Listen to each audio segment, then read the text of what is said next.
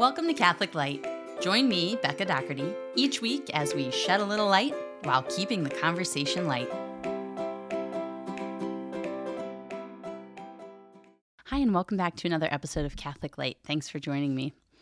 On Friday nights, I think I might have mentioned we do family movie nights, and it used to be we would take turns like each week a different family member would pick the movie but then um, because our kids are small we ended up watching like kind of these dumb cartoon movies. And so uh, Dan and I and my dad, who lives with us, decided, you know what, let's pick. The kids don't know all these great movies that are out there, um, and so while they might think they want to pick, we could pick some some good ones that they would enjoy. So, for example, we watched uh, The Karate Kid a couple weeks ago, the Jaden Smith, the new, the new quote unquote new one and um, the first five minutes our kids are like oh this is boring. Like why are we watching this one? And then by minute seven they're like this is great they were hooked. Um, so this past friday yeah i think it was this past friday we watched uh, the jesus revolution uh, which if you have netflix you might have may have seen that come up. I think it's been on netflix for a little while. And this chronicles the beginnings of calvary chapel uh, really big, booming Protestant church to this day that um, I think started in the late 60s, early 70s. And the movie.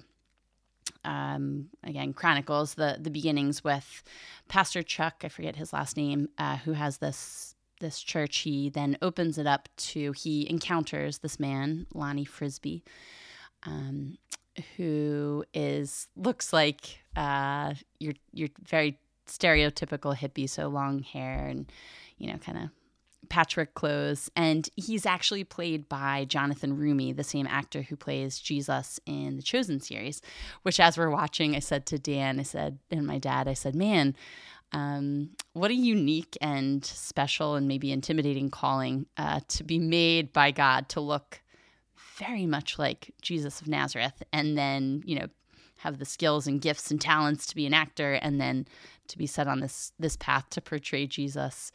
Um, and now in this the Jesus Revolution, a, a Protestant minister, preacher, charismatic healer.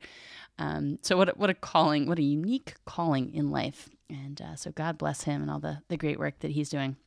So anyway, we settle in to watch this movie, and Dan notices. I was the one who suggested it. Dan said, "Ah, it's rated PG 13. We didn't know much about it. We watched the trailer. Um, he said, it's rated PG 13. I said, okay, well, let's be ready, you know, with the, the pause and fast forward buttons. And if it gets dicey or there's bad language or, you know, who knows what, we'll, we'll fast forward or stop it. So it turns out that the the PG 13 element was uh, a lot of drug references. So um, the, the premise is, you know, it's the the late 60s, there's all these really sad things happening in the world. Um, and so many, especially young people, are turning to drugs, are looking for alternate things and ways to make sense of their suffering, essentially, to make sense of the, the sadness going on in the world. And um, Pastor Chuck is kind of this older gentleman with a, a church filled with older men and women. And his daughter says, um, You know, Dad, you really uh, need to take a look at what these hippies are doing and minister to them because I think they're you know they're crying out for for truth and goodness and beauty. And Pastor Chuck says, um, you know, I'll, I'll minister to the hippies when I meet a hippie one day. And so his daughter encounters this guy, Lonnie Frisbee, and brings him to her dad, who meets him. And then Lonnie just really says some beautiful, profound things to Pastor Chuck. Pastor Chuck opens his church to the hippies, and it becomes this booming, booming um, church, uh, Protestant denomination. And to this day, I think is, uh, you know, a really successful, uh, wonderful church.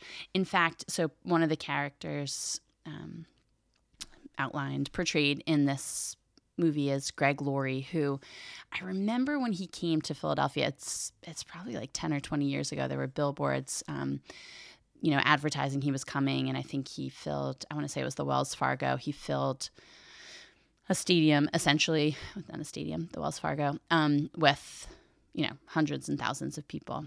So I recommend this movie, um, although it's not made for kids. So we get, I don't know, however far into the movie, and there's all these drug references and then people doing drugs. And so we stop, we fast forward a little bit, and Declan asks, uh, Mom, what's what's a drug? So I said, Okay. Um, right now we're in the phase of life where uh, there's a lot of like children's Motrin and baby Tylenol going around. I said, you know how, you know, when Lucy's cutting a tooth, we give her baby Tylenol, or when, you know, you have like growing pains in your legs, you take children's Motrin. So those are drugs. Those are chemicals or medicine that help your body feel better. Well, there's other types of drugs that are not good for the body. And, you know, basically people use these sometimes to make themselves feel better, et cetera, et cetera. So, so we had a little little preemptive drug talk with our seven, five, and three year old. okay. Um, but this is a long way of, of saying that throughout the movie, um, Pastor Chuck's wife, who has a small role, um, says some really beautiful, profound things. So at one point, uh, she she tells her husband, um, he, he's saying like, I can't hear the the voice of truth in the midst of this, and she said, you got to stop be quiet and listen because lies are loud, but truth is quiet. And if you can quiet yourself, be still in the quiet, you will hear the truth. At another point in the movie, he's talking about how like this is so hard, it's also complicated, and she she gently sits down next to him and she says, "Actually, it's not complicated. You know what you need to do." So then the, there's a scene towards the end of the movie where uh, Lonnie Frisbee, this very charismatic preacher and healer who has helped Pastor Chuck build up his church has kind of gone on his way. And Pastor Chuck now has this this tent filled with hundreds of people basically like poised and ready to hear the incredible preaching of of uh, Lonnie. But now it's Pastor Chuck who will preach to them. And he's sitting outside the tent with his wife and says like I don't know like basically I'm not as charismatic as this other guy. Um, they're probably not going to like what I have to say or I'm not going to be as engaging. And she, again, very gently and kindly says to him, like, oh my gosh, you think so much of yourself that you think that Jesus can't use you despite your your failures and and faults. You think that, you know, that God's not not bigger than that. he was like basically like, "Dang girl," and then went in and and preached uh, to the people. So I start with this anecdote and this this story of the the Jesus revolution and specifically that quote about, you know, you think that that Jesus isn't isn't big enough. Uh, as a segue into, we're going to talk today about the first commandment. So recall that we're in part three, section two, and after that, those big breakdowns, parts, sections, uh, the catechism is then broken down into chapters and articles. So part three, section two, which starts to get into the specific commandments. Um, then goes into chapter one, which is entitled, let's go back here. Entitled uh, chapter 1 You shall love the Lord your God with all your heart and with all your soul and with all your mind. And if that's ringing a bell, but you can't quite think, uh, like, where is that? Is that Old Testament or New Testament? You can look. Uh, so, our reading selection today on the second half of the episode will be paragraphs 2083 through 2109. So, that first paragraph there, that again quotes this, uh, brings us to footnote 1. Look at the bottom of our physical catechism here, footnote 1, references Gospel of Matthew, chapter 22, verse 37.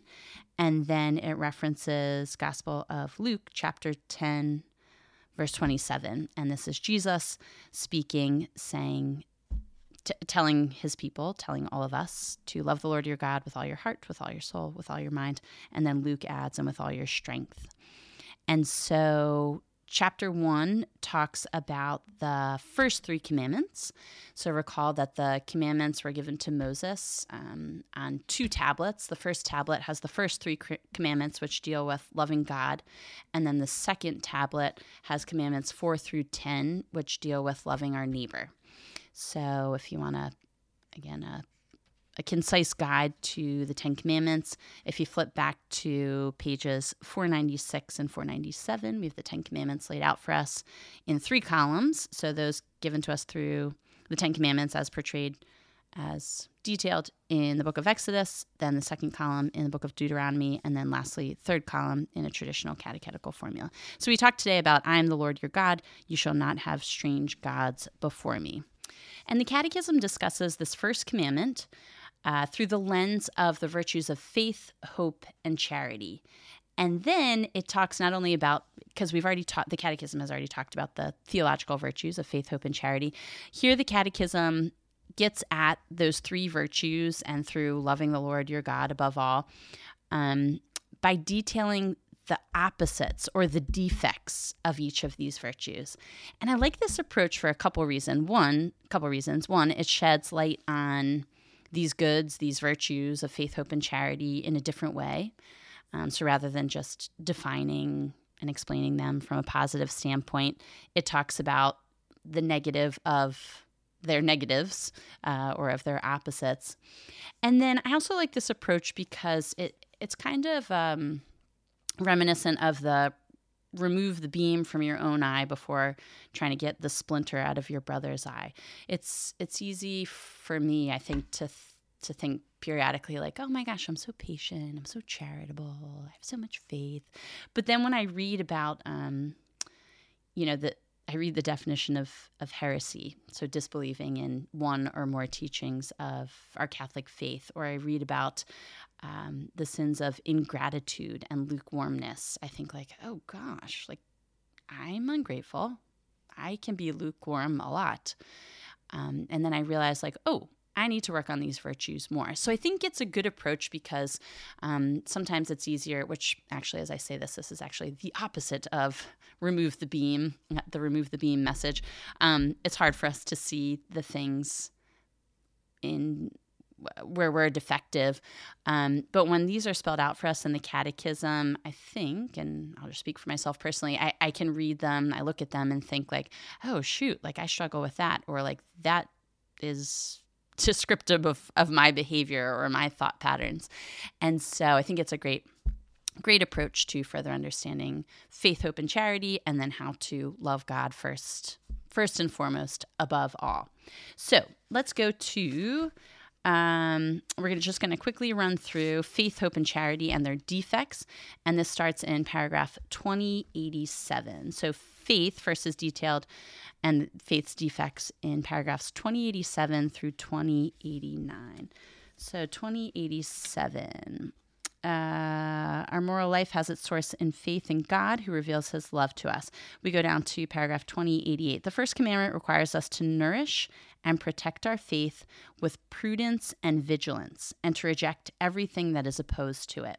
So, this first commandment um, not only says like have faith and put God first, but we have to nourish and protect it.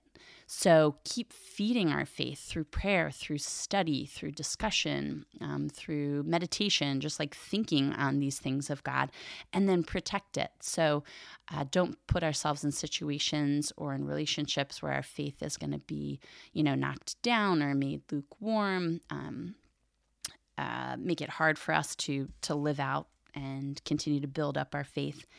And it says there, there are various ways of sinning against faith. So, first, voluntary doubt about the faith disregards or refuses to hold as true what God has revealed and the church proposes for belief. So, voluntary, I choose to doubt these things um, rather than talk with someone about them, read more about it, and try to understand like why why has the church been teaching this for over 2,000 years, which my little 41 year old life is a drop in the bucket of this church history. So maybe um, the church is onto something that I haven't thought of yet. Okay, so if I voluntarily doubt and then don't look further, that is a sin against faith. Then there's involuntary doubt, refers to hesitation in believing, difficulty in overcoming objections connected with the faith, or also anxiety aroused by its obscurity. So I might think about, um, learn about certain dimensions of our faith, and then start to get anxious, like, I don't fully understand this. And how does someone fully understand this? Like, I cannot quantify and measure and put on a little microscope slide this belief. And so I'm, I'm not going to believe it because it's too obscure or it's too, like, it requires too much of me. Um, and so I, I, I doubt that this is what God is actually teaching us through the church as true. 2089 talks about the sin of incredulity. It's the neglect of revealed truth or the willful refusal to assent to it. Heresy is the obstinate, So, obstinate is a key word there. Post baptismal denial of some truth, which must be believed with divine and Catholic faith. Or it is likewise an obstinate doubt concerning the same. So, an obstinate post baptismal denial of some truth. So, I've been baptized. If I obstinately, so I dig my heels in and deny uh, one or more teachings of our faith, that is heresy. This is different. We can make the distinction, um, make the distinction in that as we continue to come to understand, grow in, read more about our faith, it, it's a wild faith. It, it, resonates with our human experience. It, it rationally makes sense as we continue to think over it, pray with it, read about it, study it. But uh, sometimes we might encounter a teaching of the faith and think, like, what? Where did that come from? How does that work? That is not heresy. It's the obstinate denial of uh, teaching of our faith and refusing to, you know, look further, study more, try to understand uh, what this this truth is. Apostasy is the total repudiation of the Christian faith. So throwing the entire faith out. And um, I have uh, sadly so, so many peers, um, some friends who were raised in the Catholic faith, maybe even were Catholic educated, and then you know decided at some point along the way, whether it was just like a, a slow neglect or maybe a decisive moment, I no longer believe this and will no longer follow and practice this. So that's the, the sin of apostasy. And then lastly, schism is the refusal of submission to the Roman pontiff or of communion with the members of the church subject to him. So schism has to do with uh, recognition or a lack thereof of the authority of the Catholic Church. So um, think of I think I mentioned this in a previous episode. We talked about heresy, apostasy, and schism kind of early on in this podcast. And um, I think I used the example of Mel Gibson's church, where he, um, you know, beautifully portrayed so many tenets and dimensions of our faith in the Passion of the Christ, in and through the Passion of the Christ, uh, this incredible movie but he and i'm sure practices i'm guessing practices those beliefs but um, he does not recognize the authority of the papacy so he has has cut himself off and his church off from what, what Christ established in Gospel of Matthew chapter 16 verses 18 through 19 you are Peter and upon this rock I build my church, and the gates of the netherworld shall not prevail against it. So, for better, for worse, many times for worse, the, the Catholic Church is is uh, filled with lots of, of sinners and failures, my, myself included. Um, but because of Jesus Christ and his establishment of the church, this is where his authority and grace continues to move and work. Okay, then we move on to the theological virtue of hope. Paragraph 2090 defines hope. Hope is the confident expectation of divine blessing and the beatific vision of God. It is also the fear of offending God's love and of encouraging, incurring punishment. Excuse me. The first commandment is also concerned with sins against hope, namely despair and presumption. So, two sides of the same coin of sins against the virtue of hope. First, despair. Man ceases to hope for his personal salvation from God, for help in attaining it, or for the forgiveness of his sins. Despair is contrary to God's goodness, to his justice, for the Lord is faithful to his promises and to his mercy. So, despair is a uh, a lack of hope um, or the contrary of hope. It is contrary to hope in the sense that um, one does not believe that that he or she will be ultimately saved and behold the face of God. Then the sin of presumption has two kinds. There are two kinds of presumption. Either man presumes upon his own capacities, hoping to be able to save himself without help from on high, or he presumes upon God's almighty power, or his mercy, hoping to obtain his forgiveness without conversion and glory without merit. So, presumption is the sin against hope, which leads man to believe either I can save myself and I don't need God, or God will save me and I don't need to change anything about my life. So, um, I have confessed the sin of presumption before thinking like, oh my gosh, I'll just do whatever the sin is. And then I'll just go to confession and then God will you know, he'll heal me and I'll be on my way. In other words, I'm not changing anything about my life because I'm presuming on the mercy and forgiveness of God. Like I don't actually have to change anything.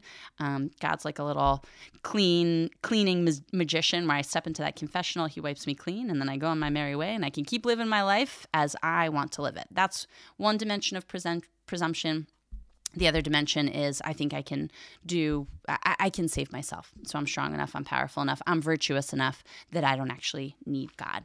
And so it was this passage of the catechism that led me to begin the episode with a discussion of, of the Jesus revolution, where Pastor Chuck's wife basically calls him out for presumption and says, like, oh, do you think this is all about you? Like, you're the one affecting conversion. You're the one saving these people because actually it's Jesus, God, who's working through you who are filled with, you know, sins and faults and defects, but he loves you and he loves the people who have gathered in your church. And so he's going to work through that. And what a freeing um, beautiful teaching that it's it's not dependent on us. We we use our our humanity, our human strength and effort, um, our desires, our words, our actions to to be the best that we can be, to use our humanity well, to live this life well. Um, but at the end of the day, it's it's not up to us. Um, we as I've said a number of times, I didn't do anything to get myself born. My my life is a gift, and you know, if God stops thinking about me for one moment, um, my life will will cease to be. Um, so my life is dependent. My very breath is dependent on God.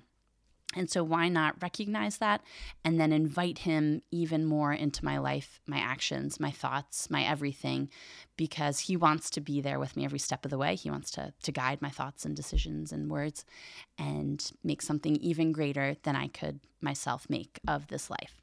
All right, lastly, the virtue of charity. So, this comes to us through paragraphs 2093 and 2094. Bum, bum, bum, bum. First commandment enjoins us to love God above everything and all creatures for Him and because of Him. Paragraph 2094 then details the sins against God's love. So, one, indifference neglects or refuses to reflect on divine charity. It fails to consider its prevenient goodness and denies its power. So we neglect or refuse to reflect on how much God loves us, divine charity. Ingratitude fails or refuses to acknowledge divine charity and to return Him love for love. So ingratitude is a sin against charity. Okay, to go about our lives uh, not recognizing that wow we are we are gifted over and over and over by a loving creator and to not recognize that and not to return love for love uh, is the sin of ingratitude. Lukewarmness, then, is hesitation or negligence in responding to divine love. It can imply refusal to give oneself over to the prompting of charity.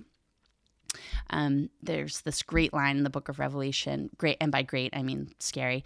It's uh, Revelation, last book of the Bible, chapter 3, verse 16, where God says, Would that you were hot or cold, but the lukewarm I will spew out of my mouth. So, really colorful, bold language there. Would that you were hot or cold, but the lukewarm I will spew out of my mouth. In other words, if you're with me or you're against me, I can work with that.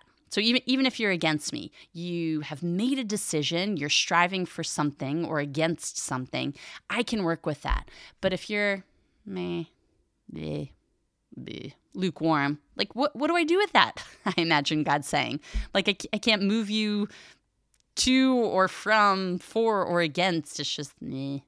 okay. Like nothing's getting you out of your chair. So I don't really have time for that. I will spew you out of my mouth.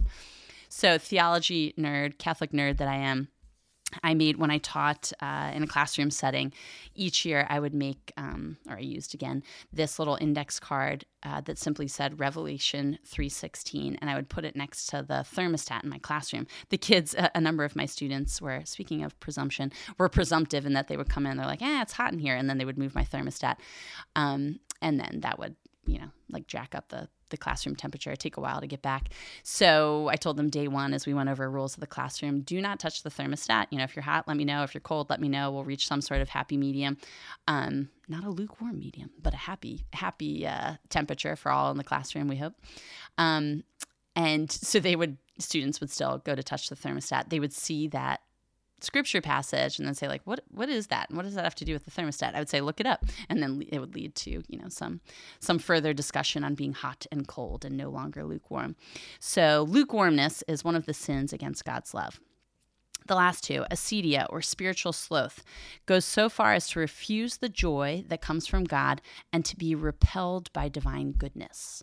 Repelled by divine goodness. So um, I worked with a, a teacher who, uh, a priest theologian, who um, one of his like shticks was he's like sloth is the animal, sloth is the sin, and he defined sloth as sadness at uh, the goodness goodness all around us. So whether that's goodness in another person or or goodness of God, goodness in our own life. Um, sloth is the sadness in reaction to that, and so if we're experiencing that, we might stop and question, like, why am I sad that others are happy or that my life is actually like pretty good? What what's making me sad there?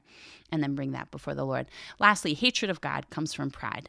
It is contrary to love of god whose goodness it denies and whom it presumes to curse as the one who forbids sins and inflicts punishment. So hatred of god comes from pride uh, cursing the one who forbids sin and inflicts punishment. So, who tells me I can't do what I want to do in the way I want to do it. And then if I do other than he commands, I will be punished. And so I hate God for that. I think it's interesting that we, you know, we get to the end of this list and hatred of God is is very clear, very um, one end of the spectrum. And so I might think like, oh, well, lukewarmness or like indifference, that's like a little a little less bad than hatred of God. But what the catechism spells out for us here is that all all of these are sins against the theological virtue of charity, and so all wound our humanity, pull us away from God, and pull us away from the the fulfilling human life that that he has for each of us.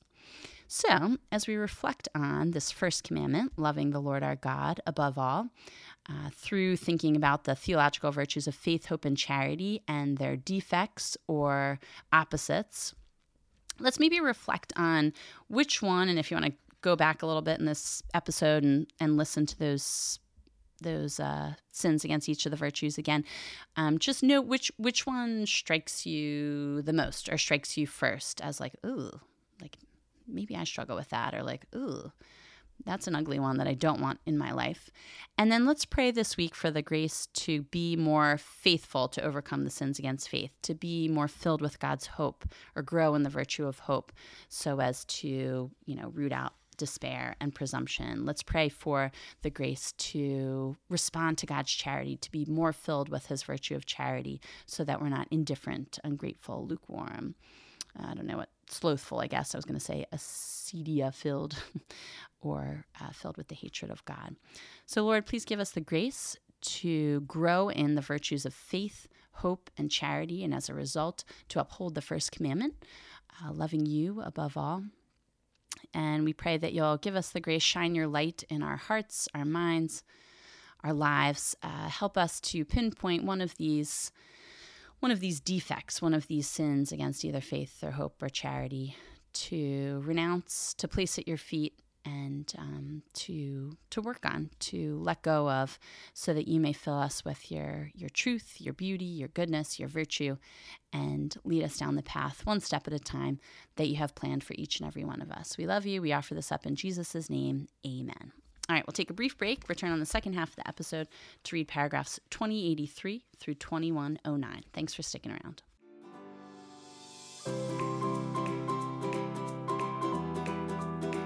You are listening to Catholic Light. Thank you for joining me each week as we read through the Catechism of the Catholic Church and discuss some of its beautiful teachings.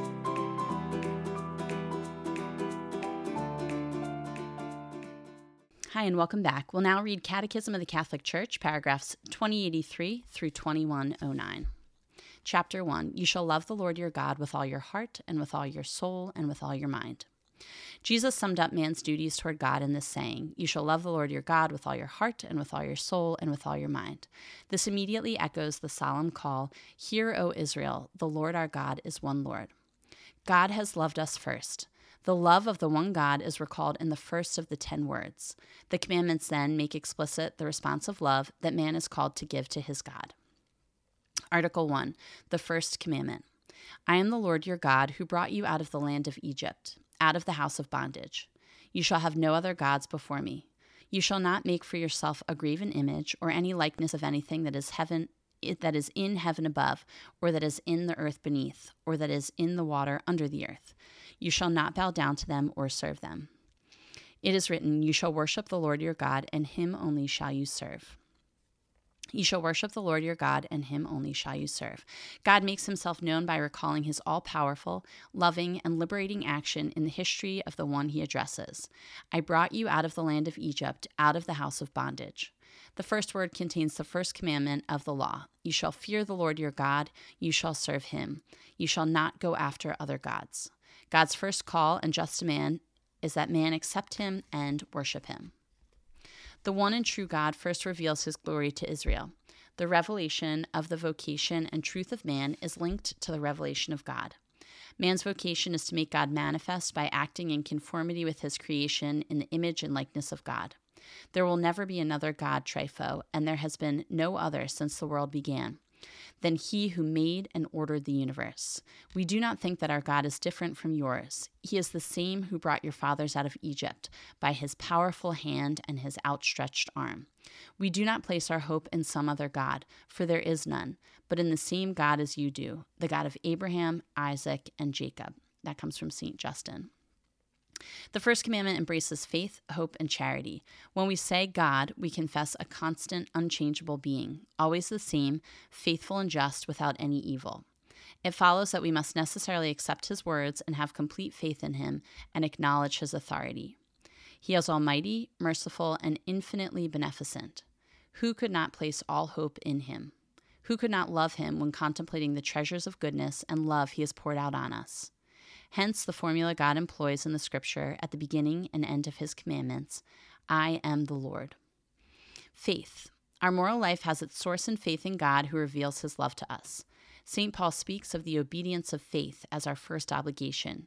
He shows that ignorance of God is the principle and explanation of all moral deviations. Our duty towards God is to believe in him and to bear witness to him. The first commandment requires us to nourish and protect our faith with prudence and vigilance, and to reject everything that is opposed to it. There are various ways of sinning against faith. Voluntary, voluntary doubt about the faith disregards or refuses to hold as true what God has revealed and the church proposes for belief. Involuntary doubt refers to hesitation in believing, difficulty in overcoming objections connected with the faith, or also anxiety aroused by its obscurity. If deliberately cultivated doubt can lead to if deliberately cultivated, doubt can lead to spiritual blindness. Incredulity is the neglect of revealed truth or the willful refusal to assent to it. Heresy is the obstinate post baptismal denial of some truth which must be believed with divine and Catholic faith, or it is likewise an obstinate doubt concerning the same. Apostasy is the total repudiation of the Christian faith. Schism is the refusal of submission to the Roman pontiff or of communion with the members of the church subject to him. Hope. When God reveals himself and calls him, man cannot fully respond to the divine love by, by his own powers. He must hope that God will give him the capacity to love him in return and to act in conformity with the commandments of charity. Hope is the confident expectation of divine blessing and the beatific vision of God. It is also the fear of offending God's love and of incurring punishment. The first commandment is also concerned with sins against hope, namely despair and presumption. By despair, man ceases to hope for his personal salvation from God, for help in attaining it, or for the forgiveness of his sins. Despair is contrary to God's goodness, to his justice, for the Lord is faithful to his promises and to his mercy. There are two kinds of presumption Either man presumes upon his own capacities, hoping to be able to save himself without help from on high, or he presumes upon God's almighty power or his mercy, hoping to obtain his forgiveness without conversion and glory without merit. Charity. Faith in God's love encompasses the call and the obligation to respond with sincere love to divine charity. The first commandment enjoins us to love God above everything and all creatures, all creatures for him and because of him. One can sin against God's love in various ways. Indifference neglects or refuses to reflect on divine charity. It fails to consider its prevenient goodness and denies its power. Ingratitude fails or refuses to acknowledge divine charity and to return him love for love. Lukewarmness is hesitation or negligence in responding to divine love. It can imply refusal to give oneself over to the prompting of charity. Acedia, or spiritual sloth, goes so far as to refuse the joy that comes from God and to be repelled by divine goodness. Hatred of God comes from pride. It is contrary to love of God, whose goodness it denies and whom it presumes to curse as the one who forbids sins and inflicts punishments. Him only shall you serve. The theological virtues of faith, hope, and charity inform and give life to the moral virtues. Thus, charity leads us to render to God what we as creatures owe Him in all justice.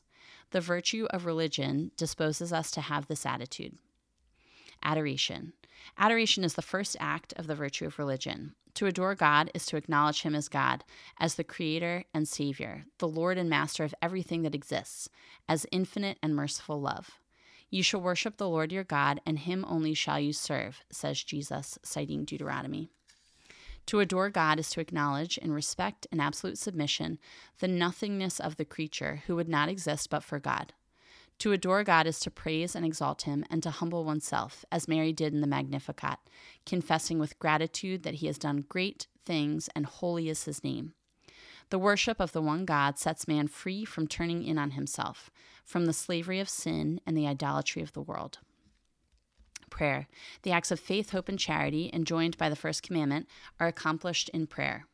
Lifting up the mind toward God is an expression of our adoration of God. Prayer of praise and thanksgiving, intercession and petition. Prayer is an indispensable condition for being able to obey God's commandments. We ought always to pray and not lose heart. Sacrifice. It is right to offer sacrifice to God as a sign of adoration and gratitude, supplication and communion. Every action done so as to cling to God in communion of holiness and thus achieve blessedness is a true sacrifice. Outward sacrifice, to be genuine, must be the expression of spiritual sacrifice. The sacrifice acceptable to God is a broken spirit. The prophets of the Old Covenant often denounced sacrifices that were not from the heart or not coupled with love of neighbor. Jesus recalls the words of the prophet Hosea I desire mercy and not sacrifice. The only perfect sacrifice is the one that Christ offered on the cross as a total offering to the Father's love and for our salvation. By uniting ourselves with his sacrifice, we can make our lives a sacrifice to God. Promises and vows. In many circumstances, the Christian is called to make promises to God. Baptism and confirmation, matrimony and holy orders always entail promises. Out of personal devotion, the Christian may also promise to God this action, that prayer, this almsgiving, that pilgrimage, and so forth. Fidelity to promises made to God is a sign of the respect owed to the divine majesty and of love for a faithful God. A vow is a deliberate and free promise made to God concerning a possible and better good which must be fulfilled by reason of the virtue of religion. A vow is an act of devotion in which the Christian dedicates himself to God or promises him some good work. By fulfilling his vows, he renders to God what has been promised and consecrated to him. The Acts of the Apostles show us St. Paul shows us St. Paul concerned to fulfill the vows he had made. The church recognizes an exemplary value in the vows to practice the evangelical counsels.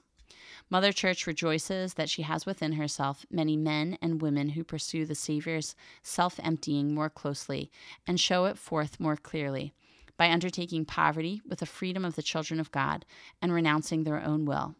They submit themselves to man for the sake of God, thus going beyond what is of precept in the matter of perfection, so as to conform themselves more fully to the obedient Christ. That comes from Lumen Gentium. The Church can, in certain cases and for proportionate reasons, dispense from vows and promises. That comes from the Code of Canon Law. The social duty of religion and the right to religious freedom. All men are bound to seek the truth, especially in what concerns God and His church, and to embrace it and hold on to it as they come to know it. This duty derives from the very respect for different religions, which frequently reflect a ray of that truth which enlightens all men. Nor the requirement of charity, which urges Christians to treat, excuse me, it does not contradict a sincere respect, which urges Christians to treat with love, prudence, and patience those who are in error or ignorance with regard to the faith. The duty of offering God genuine worship concerns man both individually and socially. This is the traditional Catholic teaching on the moral duty of individuals and societies toward the true religion and the one Church of Christ. By constantly evangelizing men, the Church works towards enabling them to infuse the Christian spirit into the mentality and mores, laws, and structures of the communities in which they live. The social duty of Christians is to respect and awaken in each man the love of the true and the good. It requires them to make known the worship of the one true religion which subsists in the Catholic and Apostolic Church. Christians are called to be the light of the world. Thus, the Church shows forth the kingship of Christ over all creation, and in particular over human societies. Nobody may be forced to act against his convictions, nor is anyone to be restrained from acting in accordance with his conscience in religious matters in private or in public, alone or in association with others within due limits. This right is based on the very nature of the human person, whose dignity enables him freely to assent to the divine truth, which transcends the temporal order. For this reason, it continues to exist even in those who do not live up to their obligation of seeking the truth and adhering to it. If, because of the circumstances of a particular people, special civil recognition is given to one religious community in the constitutional organization of a state, the right of all citizens and religious communities to religious freedom must be recognized and respected as well. The right to religious liberty is neither a moral license to adhere to error nor a supposed right to error, but rather a natural right of the human person to civil liberty. For example, immunity within just limits from external constraint in religious matters by political authorities. This natural right ought to be acknowledged in the juridical order of society in such a way that it constitutes a civil right. The right to religious liberty can of itself be neither unlimited nor limited only by a public order conceived in a positivist or naturalist manner. The due limits, which are inherent in it, must be determined for each social situation by political prudence, according to the requirements of the common good, and ratified by the civil authority in accordance with legal principles which are in conformity with the objective moral order. This brings us to the end of our reading selection, the end of our episode. Between this week and next week's episode, please pray for me. I'll be praying for you. And in the meantime, God bless you. Thanks for joining me this week on Catholic Light. Be sure to like, subscribe, and share this podcast with your family and your friends and connect with me through Facebook and Instagram. I'll see you next week, and in the meantime, God bless you.